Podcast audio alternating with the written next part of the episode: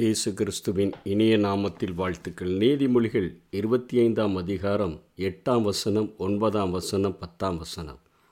வழக்காட பதற்றமாய் போகாதே, முடிவிலே உன் அயலான் உன்னை வெட்கப்படுத்தும் பொழுது நீ என்ன செய்யலாம் என்று திகைப்பாயே.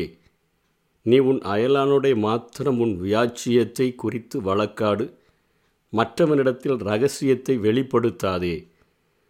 மற்றபடி அதை கேட்கிறவன் உன்னை நிந்திப்பான், உன் அவமானம் உன்னை விட்டு நீங்காது என்று சொல்லி வழக்குகளை குறித்து, அதாவது ஒரு மனிதனுக்கும் இன்னொரு மனிதனுக்கும் ஏற்படுகிற பிரச்சனைகளை குறித்து, அது குடும்பத்திலே இருக்கலாம், அல்லது அண்டை வீட்டிலே இருக்கலாம், அல்லது அவன் வசிக்கிற அந்த ஸ்தலத்திலே இருக்கலாம், அல்லது சமுதாயத்திலே அவனுக்கு ஒரு வழக்கு உண்டானால் அந்த வழக்காட பதட்டமாய் நீ அவனிடத்தில் டைரெக்டாக போகும்போது நீ பதற்றமாய் போகாதே, முடிவிலே உன் அயலான் உன்னை வெட்கப்படுத்தும் பொழுது நீ என்ன செய்யலாம் என்று திகைப்பாயே என்று சொல்லி வழக்குகளை குறித்து இங்கே சாலமோன் ஒரு கருத்தை சொல்லுகிறதை பார்க்கிறோம். இன்றைக்கு உலகத்திலே நாம் பார்க்கும் பொழுது இது ஆண்டவரை ஏற்றுக்கொண்ட பிள்ளைகள் கடைபிடிக்க வேண்டிய காரியமாக இங்கே சாலமோன் குறிப்பிடுகிறார். உன் அயலானுடைய மாத்திரம் உன் வியாஜ்யத்தை குறித்து பேசு, வழக்காடு என்று சொன்னால் உன் வழக்கை குறித்து அவனிடத்தில் மட்டும் பேசு அப்படின்னா, இன்றைக்கு உலகத்திலே அநேக நீதிமன்றங்கள் அமைக்கப்பட்டிருக்கின்றன. உயர் நீதிமன்றங்கள் என்று சொல்லப்படுகிற, உச்ச நீதிமன்றம் என்று சொல்லப்படுகிற உயர் நீதிமன்றத்தில் ஒரு தீர்ப்பு வழங்கப்படுகிறது. அதை எடுத்துக்கொண்டு இன்றைக்கு மேல்முறையீடு என்று சொல்லுகிறார்கள், அங்கே மாற்றி சொல்லப்படுகிறது. ஆனால் அன்றைக்கு ராஜாக்களே அவர்கள் இப்படிப்பட்ட ஒரு நியாயத்தை செய்கிற இடத்திலே அவர்கள் பரிதானம் வாங்காதபடி, மற்றவர்களுடைய முகத்தை பார்க்காதபடி, தேவனுடைய அந்த ஸ்தானத்தில் இருந்து அவர்கள் நியாய தீர்ப்பை வழங்க வேண்டும் என்பதுதான் தேவனுடைய மிகப்பெரிய ஒரு நோக்கம். ஏனென்று சொன்னால் அவர் பட்சபாதம் பார்க்கிற ஆண்டவர் அல்ல, பரிதானம் வாங்குகிற ஒரு ஆண்டவர் அல்ல, ஏழைக்காக, பணக்காரனுக்காக ஏழையினுடைய நியாயத்தை புரட்டுகிறவரும் அல்ல. அப்படிப்பட்ட ஆண்டவர் இன்றைக்கு நடக்கக்கூடிய இந்த நீதிமன்றங்களும் இப்படி இருக்க வேண்டுமென்று விரும்புகிறார். ஆனால் விசுவாசிகளாய் ஆண்டவரை அறிந்து கொண்டவர்களாய் இருக்கிறவர்கள் அப்படிப்பட்ட நீதிமன்றங்களுக்கு செல்லக்கூடாது என்பதைத்தான் இங்கே வேதத்தில் ஆணித்தரமாக சாலமோனே குறிப்பிடுகிறார். உன் அயலானுடைய மாத்திரம் உன் வியாஜ்யத்தை குறித்து வழக்காடு, அவன்கிட்ட மட்டும் போய் பேசு. மற்றவரிடத்தில் ரகசியத்தை வெளிப்படுத்தாததுன்னா இன்னொரு இடத்துல போய் சொல்கிறதும், அவன் இல்லை இதை கோர்ட்டுக்கு போகலான்னு சொல்லி அங்கே போகி காரியத்தை நீ வெளிப்படுத்த வேண்டாம். அதை கேட்கிறவன் உன்னிடத்தில் ஒரு காரியத்தை சொல்லுவான், இவன் பைபிளெல்லாம் தூக்கிட்டு போகிறான், இவன் இப்படிப்பட்ட காரியங்களை செய்கிறான்னு உன்னை நிந்திப்பான், உன் அவமானம் உன்னை விட்டு நீங்காது என்று சொல்லி இங்கே ஒரு சாலமோன் அறிவுரை கூறுகிறதை பார்க்கிறோம். இன்றைக்கு உலகத்தில் அநேக பிரச்சனைகள் நமக்கு இழைக்கப்படலாம், அநேக அநீதிகளை நம்முடைய வாழ்க்கையிலே நாம் சந்திக்கக்கூடியவர்களாக இருக்கலாம். இவைகள் எல்லாவற்றிற்கும் நான் கோர்ட்டுக்கு செல்லுகிறேன், நான் அங்கே போய் பார்த்து கொள்ளுகிறேன் என்கிற நிலைமையில் இருக்கக்கூடாது என்கிறதை வேதம் நமக்கு உணர்த்துகிறதை பார்க்கிறோம். இயேசு கிறிஸ்து இந்த வழக்கை குறித்து என்ன சொல்லுகிறார், பவுலப்போஸ்தலன் என்ன சொல்லுகிறார் என்பதை நாம் புரிந்து கொண்டோம் என்று சொன்னால், நாம் இந்த சமுதாயத்தில் எப்படிப்பட்டவர்களாய் வாழ வேண்டும் என்பதை உணர்ந்து கொள்ள முடியும். அருமையாக இயேசு கிறிஸ்து ஐந்தாம் அதிகாரம் மலைப்பிரசங்கத்திலே தெளிவாக அவர் பேசுகிறதை பார்க்கிறோம். மத்தேயு ஐந்தாம் அதிகாரம் ஒன்பதாம் வசனத்தில் அவர் மலைப்பிரசங்கத்தை தொடங்கும் பொழுதே சொல்லுகிறார், சமாதானம் பண்ணுகிறவர்கள் பாக்கியவான்கள், அவர்கள் தேவனுடைய புத்திரர் எண்ணப்படுவார்கள் என்று சொல்லிக் கொடுக்கிறார். சமாதானம் பண்ணுகிறவர்கள், வழக்குகள் உண்டாகலாம், பிரச்சனைகள் உண்டாகலாம், கருத்து வேறுபாடுகள் உண்டாகலாம், அநீதி இழைக்கப்படலாம், ஆனால் சமாதானம் பண்ணுகிறவர்கள் பாக்கியவான்கள், அவர்கள் தேவனுடைய பிள்ளைகள் எனப்படுவார்கள், புத்திரர் எனப்படுவார்கள் என்று சொல்லி தொடங்கிவிட்டு அதே அதிகாரத்தில் சொல்லுகிறார். மத்தேயு ஐந்தாம் அதிகாரம் இருபத்தைந்து இருபத்தி ஆறில் சொல்லுகிறார், எதிராளி, அதாவது நமக்கு ஒரு அநீதியை இழைத்தவன் உன்னை நியாயாதிபதியினிடத்தில் ஒப்புக்கூடாமலும், இந்த உலகத்தில் இருக்கிற நியாயாதிபதியினிடத்தில் இழுத்துட்டு போகாமலும், நியாயாதிபதி உன்னை சேவகனிடத்தில் ஒப்புக்கூடாமலும், நீ சிறைச்சாலையில் வைக்கப்படாமலும் இருக்கும்படியாக நீ உன் எதிராளியோடே வழியில் இருக்கும்போதே சீக்கிரமாக அவனோடைய நல்மனம் பிறந்து, அதைத்தான் இங்கே அழகாக சாலமோன்னு சொல்கிறார். அவனோட உன் வயாச்சியத்தில் உன் அந்நியன்ட்ட மட்டும் நீ போய் பேசு, அடுத்தவன்ட்ட ரகசியத்தை வெளிப்படுத்தாத என்பது போல நீ உன் எதிராளியோட வழி வழியில் இருக்கும் பொழுதே சீக்கிரமாய் அவனோடைய நல்மனம் பொருந்து என்று இயேசு சொல்லுகிறார். பொருந்தாவிடில் நீ அப்படி வைராக்கியமாக பார்த்துக்கலாம், எவ்வளவு செலவானாலும் பார்த்துக்கலான்னு நீ சொல்லி நீ அப்படிப்பட்ட வழக்கை நீ உலகப்பிரகாரமான நியாயாதிபதிகளை நம்பி செல்வாய் என்று சொன்னால், பொருந்தாவிடில் நீ ஒரு காசும் குறைவின்றி கொடுத்து தீர்க்கும்படி மற்றும் அவ்விடத்திலிருந்து புறப்பட மாட்டாய் என்று மெய்யாகவே உனக்கு சொல்லுகிறேன். உனக்கு செலவுக்கு மேலே செலவு தான் ஆகும், இந்த உலகத்தில் உனக்கு நீதி கிடைக்காது என்பது போல என் ஆண்டவராகிய இயேசு மலை பிரசங்கத்தில் போதிக்கிறதை பார்க்கிறோம்.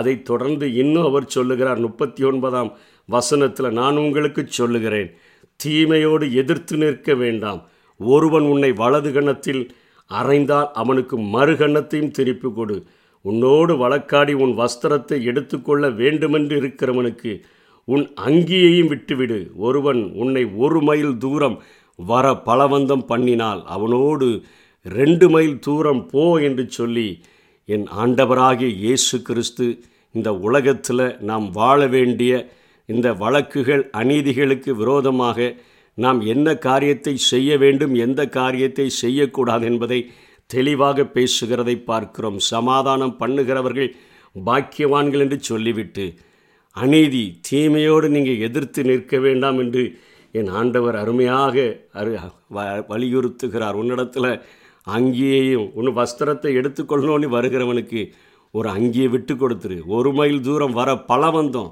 கட்டாயப்படுத்தி உன்னை இழுத்துட்டு போகிறான்னா பரவாயில்ல, நான் இன்னொரு மைல் தூரம்னாலும் உங்கள் கூட வருகிறேன் என்று சொல்லி, அதாவது அவன் அவமானப்பட கூடிய அளவிற்கு நீ எனக்கு தீமை செய்ய வலுக்கட்டாயமாய் பலவந்தமாய் நினைக்கிறாய், நான் அதைவிட இன்னொரு மடங்கு நீ செய்தாலும் நான் பொறுத்து கொள்ளுகிறதற்கு ஆயத்தமாக இருக்கிறேன் என்கிற நிலைமையில் வாழ வேண்டும் என்று சொல்லித்தான் என் இயேசு கிறிஸ்து போதிக்கிறதை பார்க்கிறோம். இதை பவுல் அப்போஸ்தலன் இடத்துல கேட்டால் அழகாக பவுல் அப்போஸ்தலன் ஒன்று கொரிந்தியரில் ஆறாம் அதிகாரத்தில் கொரிந்து சபைக்கு எழுதுகிறார், உங்களில் ஒருவனுக்கு வேறொருவனுடைய வழக்குண்டானால் வழக்காடும்படி பரிசுத்தவான்களிடத்தில் போகாமல் அநீதிக்காரர்களிடத்தில் போக துணிகிறதென்ன. சபையில் ஆண்டவர் மிகப்பெரிய உன்னதமான ஒரு நியாயாதிபதினா நம்ம எல்லாரும் ஒரு சின்ன சின்ன குட்டி குட்டி நீதிபதிகளாக இங்கே பவுல் சித்தரிக்கிறதை பார்க்கிறோம். என்ன சொல்லுகிறார்? பரிசுத்தவான்கள் உலகத்தை நியாயம் தீர்ப்பார்கள் என்று அறியீர்களா? உலகம் உங்களால் நியாயம் தீர்க்கப்படுவதாக இருக்க அற்ப வழக்குகளை தீர்க்க நீங்கள் அபாத்திரரா என்று சொல்லி கேட்கிறதை பார்க்கிறோம்.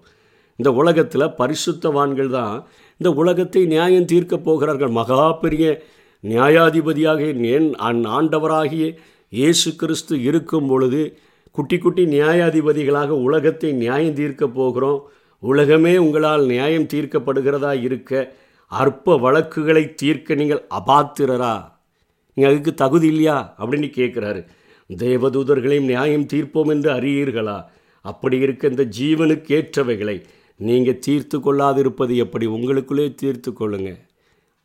இந்த வழக்குக்கு சம்பந்தப்பட்டவன் கூட பேசுங்க, இல்லை சபையில் இருக்கக்கூடிய பரிசுத்தவான்கள் இடத்துல போய் பேசுங்க.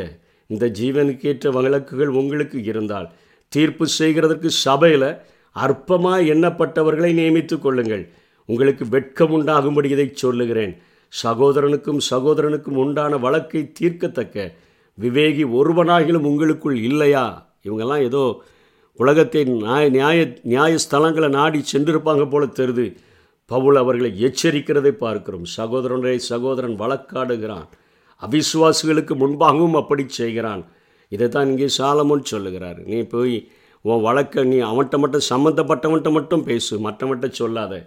இவர்கள் அவிசுவாசிகளுக்கு முன்பாகவும் அப்படி செய்கிறார். இன்றைக்கி பார்க்குறோம் எத்தனையோ சபைகளில் கோர்ட்டுகள் கோர்ட்டை நாடி கேஸு போட்டு நடக்கிற அநேக காரியங்கள். இன்றைக்கு அது நியூஸ் பேப்பர்லலாம் வரும்பொழுது கிறிஸ்துவை விரோதிக்கிறவர்கள் அனைவரும் சிரிக்கத்தக்கதான காரியங்கள் நடைபெறுகிற ஒருவரோடு ஒருவர் வழக்காடுகிறது எவ்விதத்திலும் குற்றமாயிருக்கிறது. அப்படி செய்கிறதை விட நீங்கள் ஏன் அநியாயத்தை சகித்து கொள்ளுகிறதில்லை? ஆண்டவர் சொன்னது போல தான் தீமையோடு எதிர்த்து நிற்க வேண்டாம் என்று சொன்னாரே, அப்படியே என் இயேசுவினுடைய போதனைகளை உள்வாங்கினவராக பவுலோப்போஸ்தலன் சொல்லுகிறார், ஏன் அநியாயத்தை சகித்து கொள்ளுகிறதில்லை, ஏன் நஷ்டத்தை பொறுத்து கொள்ளுகிறதில்லை? நீங்களே அநியாயம் செய்கிறீர்கள். நீங்கள் பொறுத்து கொள்ளுகிறதும் இல்லை, ஆனால் நீங்களும் செய்கிறீங்க, நீங்களே நஷ்டப்படுத்துகிறீங்க, சகோதரருக்கும் அப்படி செய்கிறீர்களே. இப்படிப்பட்ட அநியாயக்காரர்கள் தேவனுடைய ராஜ்யத்தை சுதந்தரிப்பதில்லை என்று அறியீர்களா? இந்த உலகத்தில் அநீதிகள் நிலை நமக்கு இழைக்கப்படும் பொழுது, பிரச்சனைகள் நமக்குள்ளாக உண்டாகும் பொழுது, சமாதானம் பண்ணுகிறவர்கள் பாக்கியவான்கள். உன் எதிராளி வழியில் இருக்கும்போதே அவனிடத்தில் போய் பேசு, அவனோடு கூட நல்மனம் பொருந்து. அங்கே பார்த்துக்கலாம், இங்கே பார்த்துக்கலாம், எவ்வளோ செலவானாலும் பார்த்துக்கலான்னு சொல்லி உன்னுடைய காசெல்லாம் இழந்து போயிடாத. அதுக்கு பல தீமையோடுன்னு எதிர்த்து நிற்காத. உங்கள்கிட்ட வழக்காடி உன்னுடைய வஸ்திரத்தை எடுக்கிறவனுக்கு அங்கேயும் எடுத்துகிட்டு போன்னு சொல்லிடு. இப்படிப்பட்ட பலவந்தம் பண்ணுகிறவனுக்கு நீ ரெண்டு மைல் தூரம் போயிரு. பவுல் சொன்னது போல், நீ அநியாயத்தை ஏன் பொறுத்து கொள்ளுகிறதில்லை, நீ நஷ்டத்தை ஏன் பொறுத்து கொள்ளுகிறதில்லை, சகித்து கொள்ளுகிறதில்லை என்று சொல்லி இங்கே பவுல் அப்போஸ்தலன் கேட்கிறது போல், அந்த சமுதாயத்தில் சமாதானம் பண்ணுகிறவர்களாக, இந்த உலகத்தில் சாட்சிகளாக நாம் வாழும்படியாய் வைக்கப்பட்டிருக்கிறோம். நீங்கள் உலகத்திற்கு உப்பாய் இருக்கிறீர்கள், நீங்கள் இந்த உலகத்துக்கு வெளிச்சமாக இருக்கிறீர்கள் என்று வேதம் போதிக்கிறதே. இந்த உலகத்துக்கு நற்கந்தங்களாக இருக்கிறீர்கள் என்று போதிக்கிறதே. அதை உள்ளத்தில் உள்வாங்கினவர்களாக சாட்சியோடு கூட வாழ்வோம். கர்த்தர் தாமே நம்மை ஆசீர்வதிப்பாராக.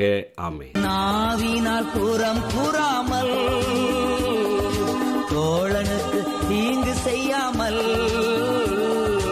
நாவினால் புறம் புறாமல், தோழனுக்கு தீங்கு செய்யாமல், நிந்தையான பேச்சுக்களை பேசாமல் இருப்பவனே, நிந்தையான பேச்சுக்களை பேசாமல் இருப்பவனே. கர்த்தாவே உமது கூடாரத்தில் தங்கி வாழ்பவன் யார்?